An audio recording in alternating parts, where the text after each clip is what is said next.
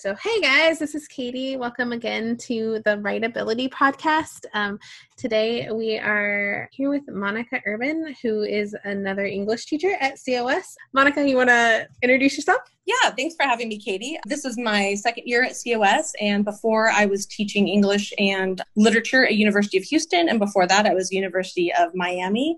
But I'm really glad to be here, and I love the idea of podcasts. We definitely need a lot more materials like this out there. Yay! Thank you. I know you're you're gonna have to be making your students listen to yourself. They will. They will.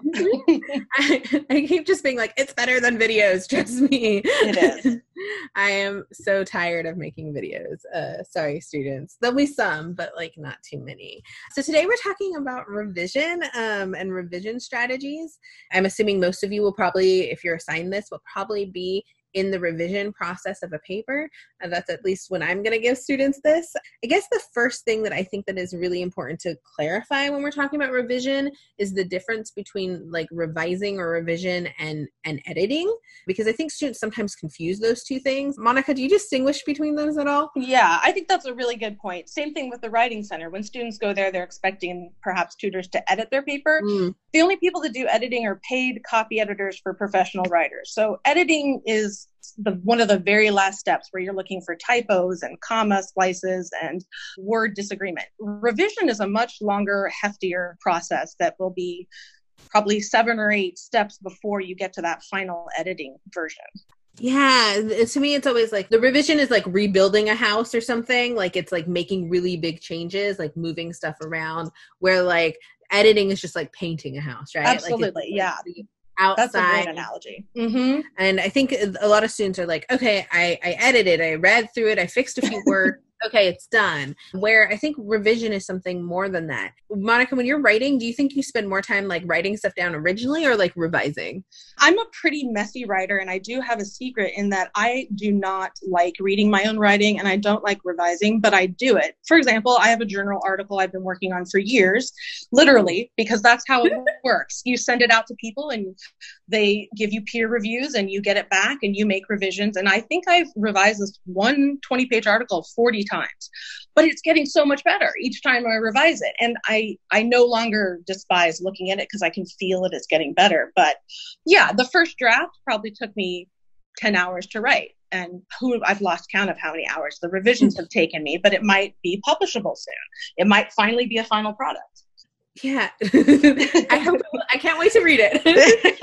but, college, uh, undergraduate college papers don't have to be like like that. They're kind of a micro level of that. But for sure, you've got your first draft that you just kind of blast out and type whatever comes to mind, um, and then you spend. Hopefully, students spend a lot more time in the revision process. Right. I know a lot of us teach. Do you teach the Anne Lamott shitty first drafts? I do. I do. I love that. I think it, it's it makes so much sense and that's exactly what first drafts look like. Yeah if you haven't read it i would really encourage you guys reading it. I'll put it in the show notes but um, shitty first drafts is this little essay all about how first drafts are shitty for everyone even professional writers and yes. that it's just important to get something on the page and then work with what you have. And i think that's really important because i think a lot of students think that like for professional writers like we just like everybody just enjoys it. oh no, that's not true, right? Like, no, not Not at all. And I think writing is thinking is another really important way to, for professional writers to help us non-professional writers understand that the actual putting the words on the page and moving them around and thinking through paragraphs and structure is where the actual amazing ideas come from. Some people can kind of pre-write their papers in the shower perhaps, but I don't I don't trust that the brilliant ideas come together until you actually are putting it on the page. I love that idea of writing as thinking. I always often talk to student as like writing as choices, like that all writing is making choices. Definitely. Like, I think a lot of times, especially with revision and stuff, students think they can revise it or edit it until it's perfect. And like that's not actually a thing, right? Unfortunately. mm-hmm. I, I wish there was a moment where you could just be like, this is perfect, I'm done. Um, I feel like there's some quote about like how you don't like ever finish, you just abandon writing. Exactly. Yeah. remember mm-hmm. who I did it, who says that, but like that's pretty much what you do. At some point, you're just like, I'm done. Oh yeah, a lot of the people I work with at other schools, they publish their own books, and they say that you know they're going to f- eventually find a typo in that book, but they've moved on to a new project and something better, and hopefully they keep getting better as writers yeah, it's tough, especially tough when you're thinking of your audience as your professor. Like you were saying with choices, I feel the same way. Students are, you guys are the author of your own paper. I, you know best how you want to make connections and have your voice come through with individuality. So maybe don't think of us as your audience, think of your peers as your audience, or think of you as running your own YouTube channel as the audience. And you need to, you know, make this argument really clear for your viewers because I know when I would think about my dissertation director as my audience, I would freeze up and not be able to write very well. Yeah, I like that. I like that idea of it being a YouTube channel. You could only assign YouTube videos instead of essays, right? Yeah, because then you uh, have to think about how to explain something and make, you know, connecting points and use strong evidence. And yeah, they're good at that. So, what's your process? I mean, you've talked about a little bit about what revision is, but what is your process for revising? Uh, so, like I was saying, I have a messier process that doesn't work for everybody where I end up having a huge trash file of things I've cut from my initial shitty draft. So, sometimes I end up deleting more than half of what I've written. I call that the graveyard. I save it. You never know. There's still good ideas in there, but you have to be ruthless with your own writing. Sometimes you have to cut out what you love because it's just not working. Yeah. So I'll have a huge trash file. I will have what is like the working document, and I'll go through maybe five revisions until I feel like I can show it to somebody. For students, what matters most, I would think, for that first revision is are you meeting the objectives of the paper prompt? Get the paper prompt out, pull it up on your computer, and kind of do a checklist. Am I doing what the professor wants me to do? I think that's a really good first step because I think that's one of the things that sometimes gets lost in writing is like, hey, am I actually even doing this? But after that, so you you're asking yourself, okay, am I actually doing this? The answer is yes. Are you just done? No, unfortunately not. Then I usually read for coherence. So I know what I want to say. And I had a really hard time with this when I was in college. I thought I was an awesome writer, but according to some of my professors, I was not. So I've learned to be a lot more deliberate with my organization and be a lot more concise and clear with my language. Come back and revise your thesis, I think is probably one of the next things to do. Once you've written the paper, what did you actually say in the paper? Go back and look at your thesis. Are you doing what you said you would mm-hmm. do? Yeah, and I think that's a really good good thing to do is like go back and be like what was my point? Is this still the point that i was am making? One of the activities i do for my students is i have this recording of me revising like i screen captured myself revising oh cool. Um, i like and that. i was working on one of my evaluations and it was really interesting to kind of like see what i was doing because i think a lot of students write in order they do, like, yeah. Intro, mm-hmm. body paragraphs, blah blah blah, and you can see me just jumping up and starting in the beginning again, jumping up and starting in, the yeah. beginning again. When I'm writing in my writing process, I leave myself a lot of notes, so there would be a lot of comments. Some of them are mean. I'll, I'll be like, "Fix right. it, bitch!" right, like fix this. yeah, like I swear at myself. It's really, it's really. Yeah. I do too. But like, yeah. I leave like just don't leave. Yeah, I use there. the comment feature to do that to kind of be like, fix this, damn it, like whatever. And then a lot of times I'll press enter, enter, enter and rewrite a paragraph and then compare the two and pick my favorite. I like that. Yeah, for me at least, if I just read it, I don't process it as well as if I type it. If I just read it, I'm like, oh, this sounds good, I guess. But if I like actually rewrite it, it works better for me. Um, but I you'll see me like in the video, I just kind of psycho jump around. Like it's a little bit insane because I'll just like oh yeah get tired of a paragraph and go read a different one and then come back. Yeah, you're kind of unsnarling arguments and you're trying to make connections and you know apply yeah. theoretical evidence or whatever we're all trying to do. It can get complicated, so you can jump around to different points in the paper to what you actually feel like working on at the time. And I skip over adjectives a lot where I'm like, I'm not going to waste my time finding the right adjective. Let me get the sentence yeah. down before I forget it. And then I'll just put like gibberish in there for the adjective. Yeah. And I, I'll leave notes and be like, talk about this later. Talk about mm-hmm. talk about this later. This will go here and that kind of stuff. The other thing that I know that I do is I, I reread it multiple times looking for different things. Exactly. That's what I do too. They say like your brain can't focus on both the higher order and the lower order issues like typos and commas at the same time. You just can't. Yeah, no, it's too, it's too much. So I'll read once for like organization. I'll read again for ideas. I'll read like mm-hmm. over and over thinking about different things. So let's imagine you're a student, you are following the directions. What else should I change? Like these all sound like good things, but how do I know I should change something? It comes with more writing. You get better with writing with more practice. Nobody's a natural born writer. I would say to have your computer read it to you if you can. If you can do just like the I know on Macs, it's if you hit function twice, it'll read you what's on the screen. Or you can read your own paper out loud. And if you get caught up on a certain sentence, um, you can usually have that as a note that there's something wrong with that sentence. It has too many clauses, or it's a fragment, or it's, it's just not coherent enough. And I usually print out my papers because I'm not very good at catching mistakes on the screen. So if I print it out, I can see kind of the flow of the organization a lot better. I can make sure my topic sentences are strong. I make sure that my quotes aren't dangling at the end of paragraphs if I actually have a hard copy too. Yeah, that's super that's super super smart. So the other thing I do some activities to help myself with organization when I revise. I don't know if you do it. No, I want to hear them. Tell me. Um, one thing that I do and I make students do is with that hard copy you talked about, I will take paragraphs or sections and cut them out and like lay them out like a puzzle and try to reorganize them. Yeah, I definitely have done that before. I think that's an awesome idea. Mm-hmm. I've only done it with my own writing though. I don't know why I didn't think to have students do that. Oh my That's gosh, I'll do it with students and have them actually flip and do each other's. And like if you've written a strong paper with good transitions, they put it in the same order. And sometimes they'll present you with different orders though. Like they'll read it and be like, "Ooh, it logically makes sense like this." Right. Yeah. You trailed off on this idea. Or look, you're talking about, you know, consumerism in paragraphs 9 and 2. Yeah. Yeah. That's really smart. Yeah, or I'll do uh, the same kind of thing with like a like a reverse outline where like I'll make students write an outline as part of their revision process to like sort of yes.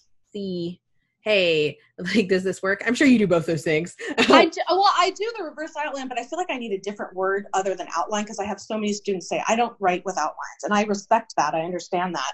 So i don't know maybe i need like a reverse skeleton or some other word. Call it a reverse outline you'd be like good you didn't use it to write it now write one. Like, true, that's true i like that. Because that's i mean I, the only reason i do that is because that's what i used to do as a student like i sucked at outlines and i had a teacher who like would assign outlines. So I would write the entire paper so I could write an outline. Yeah.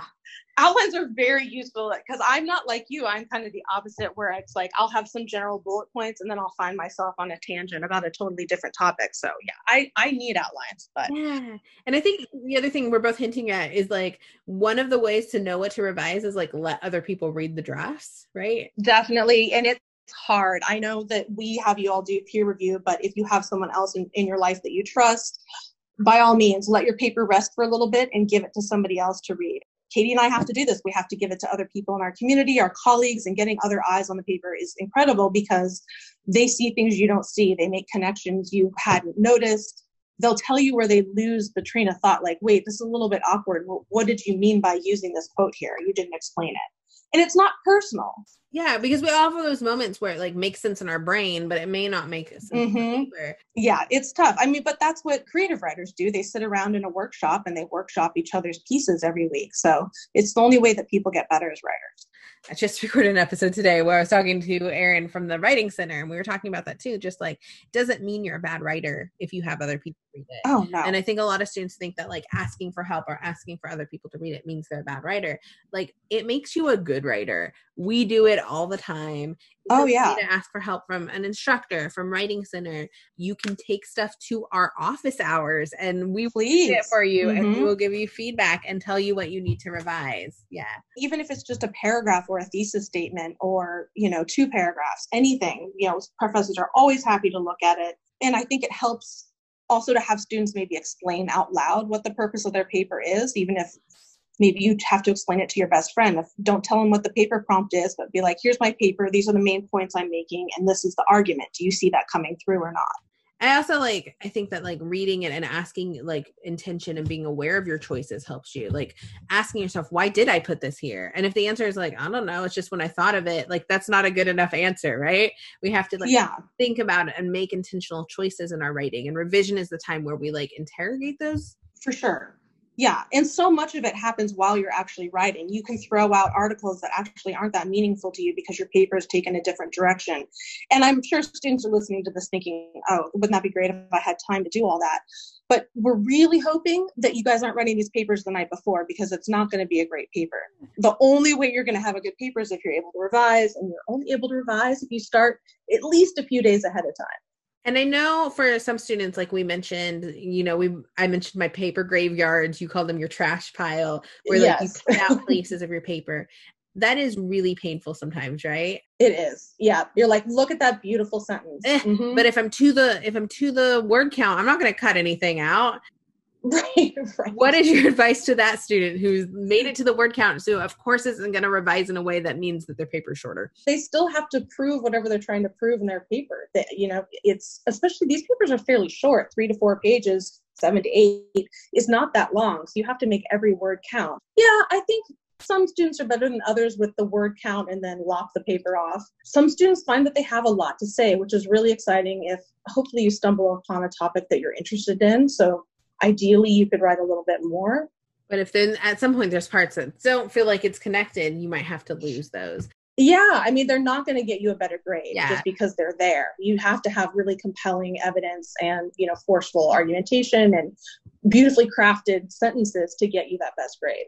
Yeah.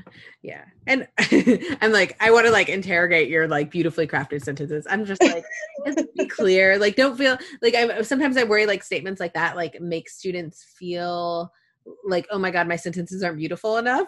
Like, you know, they don't have to be lofty and academic. I'm definitely not saying that. I, I more than anything want students to find their own voice, however their voice sounds yeah. in their writing. And it takes a while because we all try to imitate people that have come before us or books we've read and what we think academic writing sounds like. We all do it. A beautiful sentence doesn't have to be challenging or difficult or use gigantic words. I just want it to be concise and clear and have your opinion mm. stated. So you want that voice, yeah. Absolutely. I love that. And it's something you learn in time, right? Like it's not something oh, you're sure. not going to wake up and be like, "Oh, I can revise now. My papers are all mm. beautiful." We are still learning to be better writers. All of your instructors are still learning new things, trying new things and changing what they do, right? Like, absolutely. Yes. I picked up some very bad habits in grad school, having to write too many papers in too short of time. Mm. So, yeah, I'm trying to take my own advice often. Like, what would I tell a student to do with this ugly draft that she has in front of her? Well, just sit down, like Stephen King says, put your butt in the chair and just start tackling it. Any other last like revision tips? I would say we're, I mean, like you were saying, we're coming from a place of understanding because we all have to revise our own writing. That's why we know all these little hints and have read the books from other authors because we all struggle with it probably for eternity. But the more you do it, the less painful it becomes. Mm-hmm. Most of the time. Most of the time, yeah. Sometimes it's still painful. so, yeah, I feel like that is a lot about revision. Again, if you need help revising, like talk to a writing center tutor, talk to your instructor. There are ways that your paper can improve and and it's okay. Yeah. Yeah, you don't have to know what you are saying. You can be like, "Well, I feel like this is the direction and I saw this cool article over here and I wanted to say something about what's going on locally." If you have those three pieces, we can talk through it with you at the writing center in office hours or on Skype or whatever people are here to help you. I think that's like yes, one of my definitely. main themes of all these episodes. Yeah, yeah, we love doing it. I think that's good. This is the Writability Podcast. I'm Katie Barbarian. This was Monica Urban. Our email addresses are in the directory at COS. Also, I keep forgetting to say this, but if you have any questions that you want answered on this podcast, you can email me, kdb at cos.edu. I will make sure if I get student emails telling me to talk about something, I will talk about that thing. Like I promise. you can now subscribe subscribe to this podcast on like podcast apps. So do that too. It's called Writability. Bye, guys. Thank you. Bye. Bye. Thanks, Monica. I forgot to thank you. I keep forgetting to thank people. It's fine.